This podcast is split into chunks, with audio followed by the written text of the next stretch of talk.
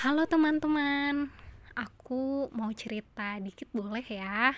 Jadi, aku tuh pernah hadir di sebuah acara yang acaranya itu berlangsung lebih dari tiga hari. Terus aku tuh kenal sama, sebenarnya acaranya tuh rame, tapi ada seorang kakak yang intinya aku kenal sama kakak ini gitu. Terus kakak ini tuh ceria banget. Dan setiap dia ngobrol dia tuh akan ngasih jokes jokes yang lucu banget.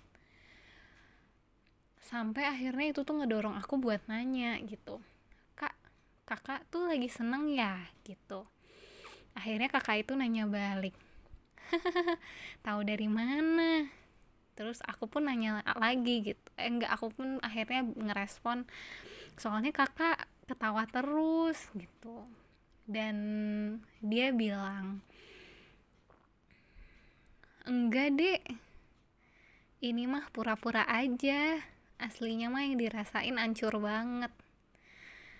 Itu tuh ngedorong aku buat akhirnya berpikir bahwa wah ternyata emosi manusia tuh kompleks banget ya gitu. Dan sampai akhirnya kakak ini semakin lama kenal sama aku semakin aku mulai tahu oh ternyata banyak ya yang dialamin dan sebenarnya wajar kalau misalkan dia bilang aslinya tuh yang aku rasain ancur banget gitu. Tapi kenapa ya dia ketawa dan kenapa dia ketawa terus terus harus membuat orang lain bahagia juga gitu di saat sebenarnya dia nggak baik-baik aja gitu. Oke sebelum kita bahas lebih lanjut jadi hari ini Marawi kecil bakalan ngebahas tentang emosi. Yang sebenarnya kalau misalkan mau dibahas itu tuh bakalan panjang banget karena saking kompleksnya emosi. Hebat banget ya Tuhan nyiptain manusia. Oke please klik follow podcastnya Marawi kecil ya. Klik klik klik klik klik klik klik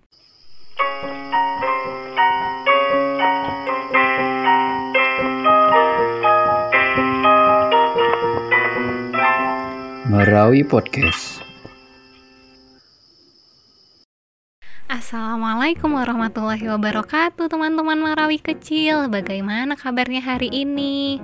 Semoga teman-teman Marawi kecil dalam keadaan sehat walafiat ya Meskipun aku sendiri sebenarnya agak menghindari menonton berita Tapi alhamdulillah juga aku bersyukur karena sudah mulai ada berita positif tentang uh, uji klinis vaksin COVID-19.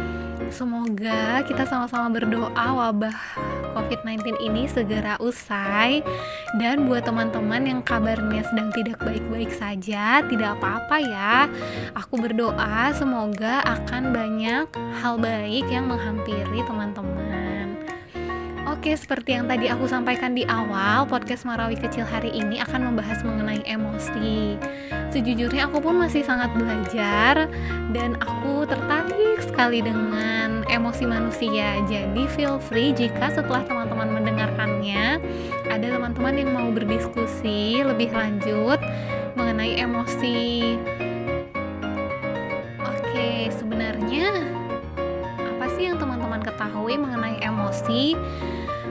Tuh ya, uh, mungkin sekitar satu tahun yang lalu dan tahun-tahun sebelumnya rasanya nggak sekali dua kali gitu aku mendengar kalimat seperti ini. Kamu nih ya pagi-pagi udah bikin mama emosian gitu. Atau kayak bu guru tuh kesel kalau pagi-pagi udah ada yang ngancurin emosinya ibu ini tuh bikin ibu sepanjang hari jadi emosian. Serius-serius itu kayak kisah nyata gitu. Pernah gak sih teman-teman juga ngedengar kayak gitu gitu? Jadi sebenarnya emosi itu apa sih? Apakah emosi itu marah marah oke jadi sebenarnya marah marah itu adalah salah satu emosi.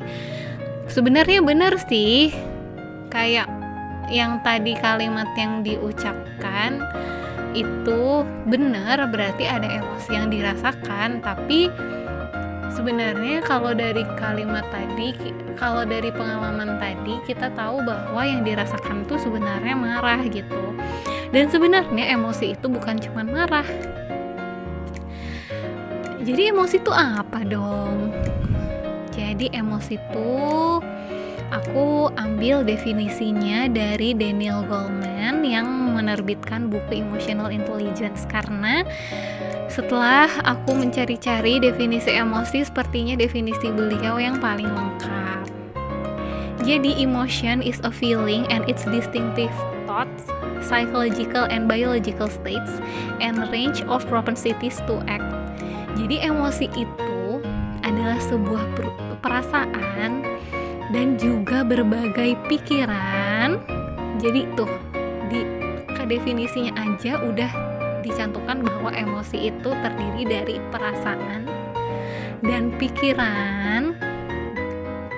Itu aja udah kompleks banget tuh. Ada perasaan ada pikiran. Terus ada kondisi psikologis dan biologis serta berbagai tindakan yang mengikutinya. Wah kompleks banget gak sih teman-teman aku kasih contoh kali ya. Jadi kayak kalau misalkan aku lagi merasa senang perasaan aku senang terus pikiran aku wah aku senang hari ini dapat bunga gitu. Terus kondisi psikologis dan biologis aku mata aku jadi lebih lebar tapi nggak lebar banget. Terus kayak jantung aku berdegupnya lebih kencang karena seneng nih baru dapat bunga. Habis itu uh, lebih semangat aja menjalani hari-hari karena merasa senang. Jadi tadi uh, semoga teman-teman udah paham ya. Jadi emosi itu ada perasaannya ada pikirannya kondisi psikologis dan biologis juga ada tindakannya. Dan ternyata nih teman-teman sebenarnya tuh emosi tuh banyak banget. Bahkan Daniel Goleman menyebutkan ada ribuan emosi. Bersama dengan campurannya ragamnya dan intensitasnya. Nah maksudnya gimana tuh ya? Hmm hmm hmm hmm hmm. Jadi emosi tuh sebenarnya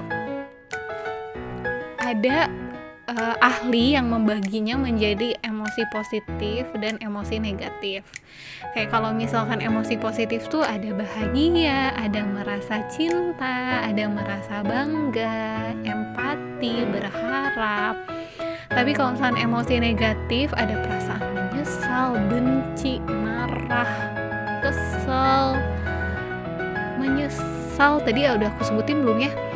merasa bersalah jangan-jangan udah aku sebutin juga merasa sedih gitu maaf ya asri asri nah terus emosi itu bisa berbeda juga intensitasnya maksudnya gini emosi itu bisa dibayangin kayak termometer teman-teman dari yang suhunya paling rendah jadi kalau misalnya suhunya yang paling rendah tuh lagi merasa tenang merasa nyaman, merasa rileks sampai yang suhunya paling tinggi. Aku lagi marah, aku lagi out of my control gitu. Nah, tapi kalau misalkan teman-teman bayangin termometer itu, sebenarnya termometer itu juga bisa diterapkan ke masing-masing emosi. Maksudnya kayak gini. Aku atau setiap manusia ketika merasa senang itu bisa memiliki suhu dari yang rendah sampai yang tinggi kalau misalkan aku merasa senang suhunya rendah ya udah senang tapi aku bisa mengendalikannya. Tapi kalau misalkan udah senang banget sampai suhunya tinggi itu tuh bisa. Mungkin kalau dibayangin kayak anak-anak SMA yang habis dikasih pengumuman lulus ujian nasional kali ya yang akhirnya suka ngecat ngecat bajunya pakai pilox saking senengnya gitu. Atau misalkan ketika merasa marah gitu ada yang marahnya mungkin ya udah uh, suhunya rendah kayak aku marah gitu. Tapi ada yang sampai suhunya tinggi sampai udah out of control gitu. Gitu. Sebenarnya tuh uh, para ilmuwan juga masih memperdebatkan sih um, apa benar emosi itu ada yang positif, ada yang negatif? Karena uh, mereka berpendapat kan semua emosi tuh sebenarnya punya fungsinya masing-masing. Jadi nggak bisa dong diklasifikasikan sebagai emosi positif dan emosi negatif. Tapi ada juga yang menyebutkan nggak apa-apa. Intinya emosi positif itu emosi yang nyaman kita rasakan. Tapi kalau emosi negatif itu adalah emosi yang tidak nyaman ketika kita rasakan. Kemudian ada perdebatan di antara para ilmuwan juga tentang apakah benar manusia bisa merasakan lebih dari satu emosi dalam waktu yang sama gitu. Maksudnya kayak gini dalam satu waktu yang sama aku mungkin merasakan senang karena misalkan aku diberikan bunga. Tapi di sisi lain aku dikasih bunganya itu sebenarnya dikirim lewat paket gitu tapi aku juga merasa sedih di waktu yang bersamaan karena aku nggak bisa ketemu sama orang yang ngasih bunganya gitu jadi aku bisa merasakan emosi positif dan negatif yang bersamaan. Tapi ada peneliti yang menyebutkan juga bahwa sebenarnya emosi-emosi yang kompleks yang dirasakan bersama-sama itu harusnya punya nama lagi gitu. Jadi kayak misalkan aku merasa uh, merasa kesal dan marah. Kan itu dua emosi yang berbeda tuh kesal dan marah. Harusnya itu dijadiin satu nama lagi gitu. Jadi bukan dua emosi yang bersamaan tapi sebuah emosi yang harusnya diberi nama. Begitu. Nah ternyata tuh ya teman-teman emosi itu penting banget. Kenapa ya emosi penting ya?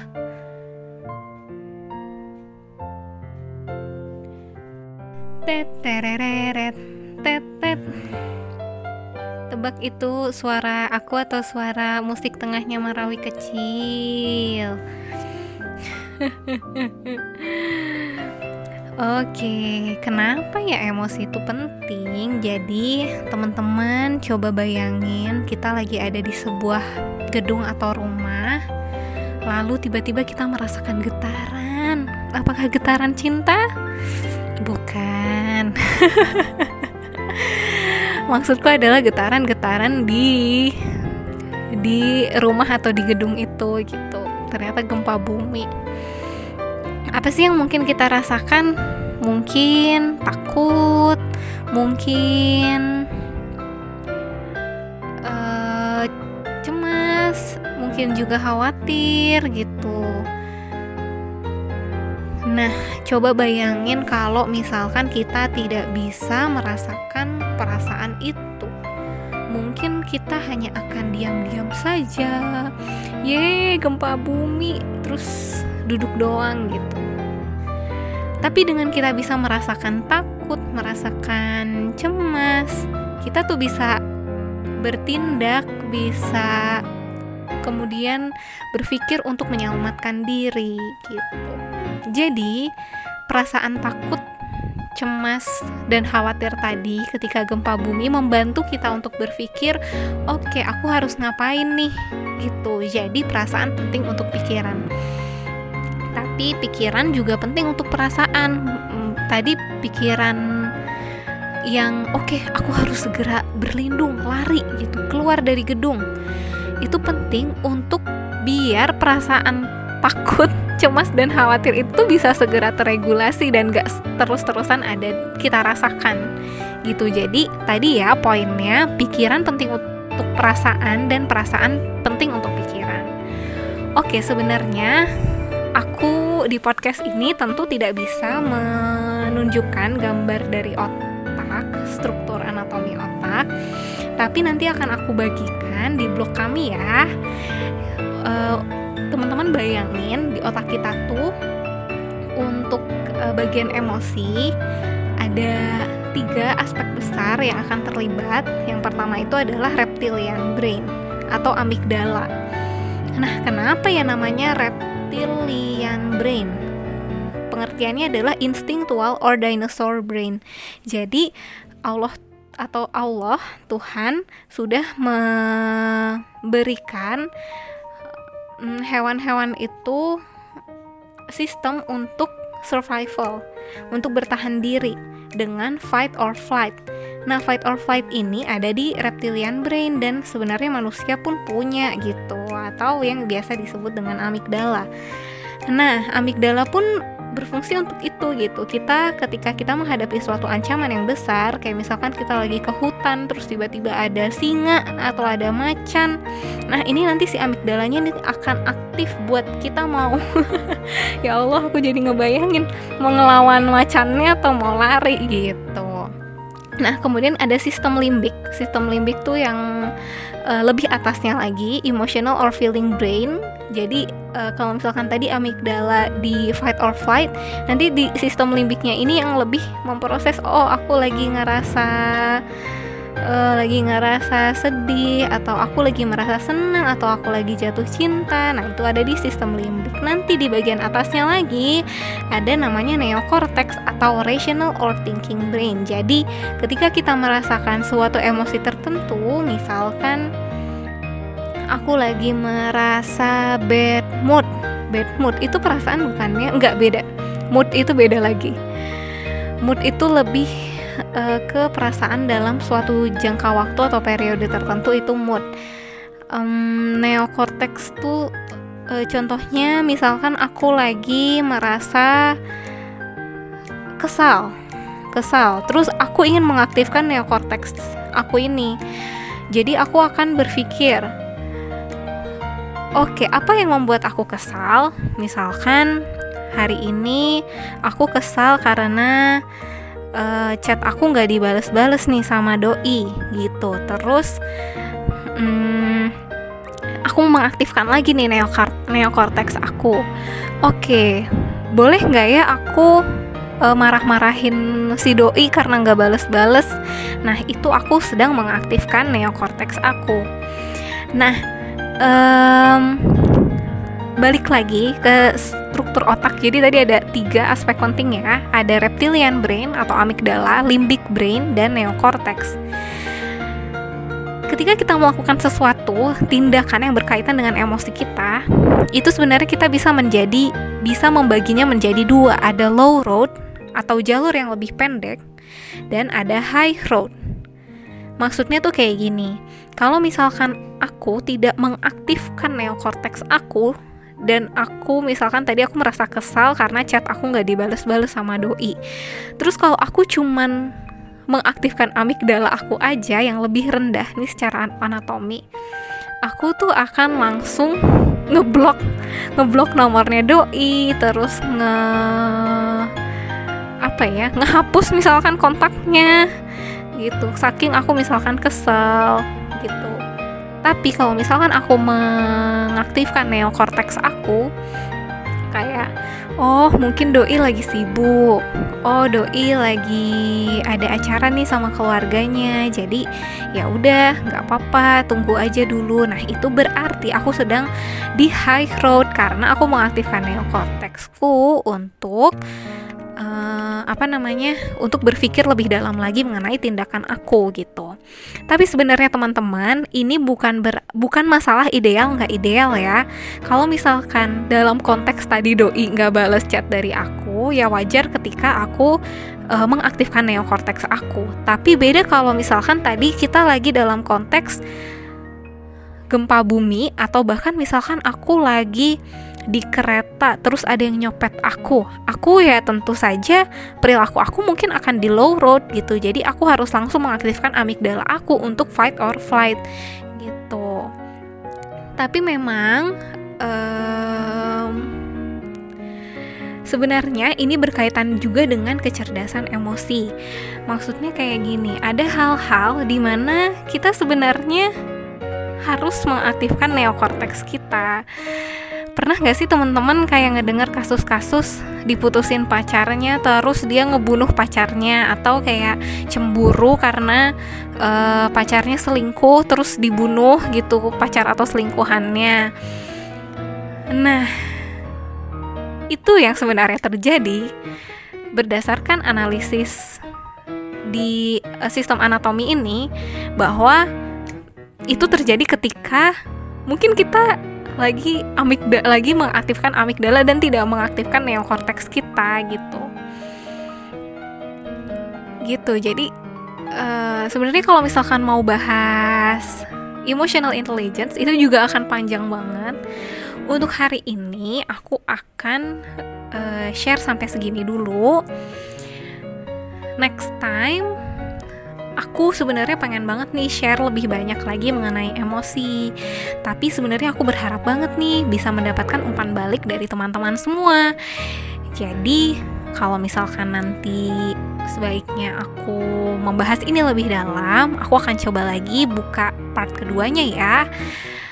Hmm, Oke, semoga sesi kali ini bermanfaat untuk teman-teman Marawi kecil apakah teman-teman Marawi kecil juga kecil? ya Allah, Sri lagi garing. Ya udah, terima kasih ya sudah mendengarkan.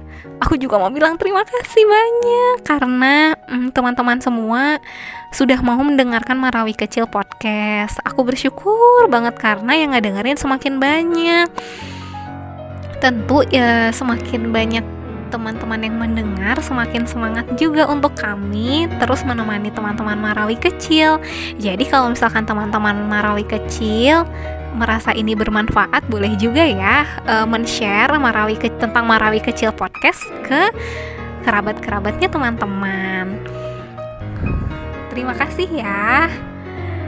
Wassalamualaikum warahmatullahi wabarakatuh. Semoga sehat selalu.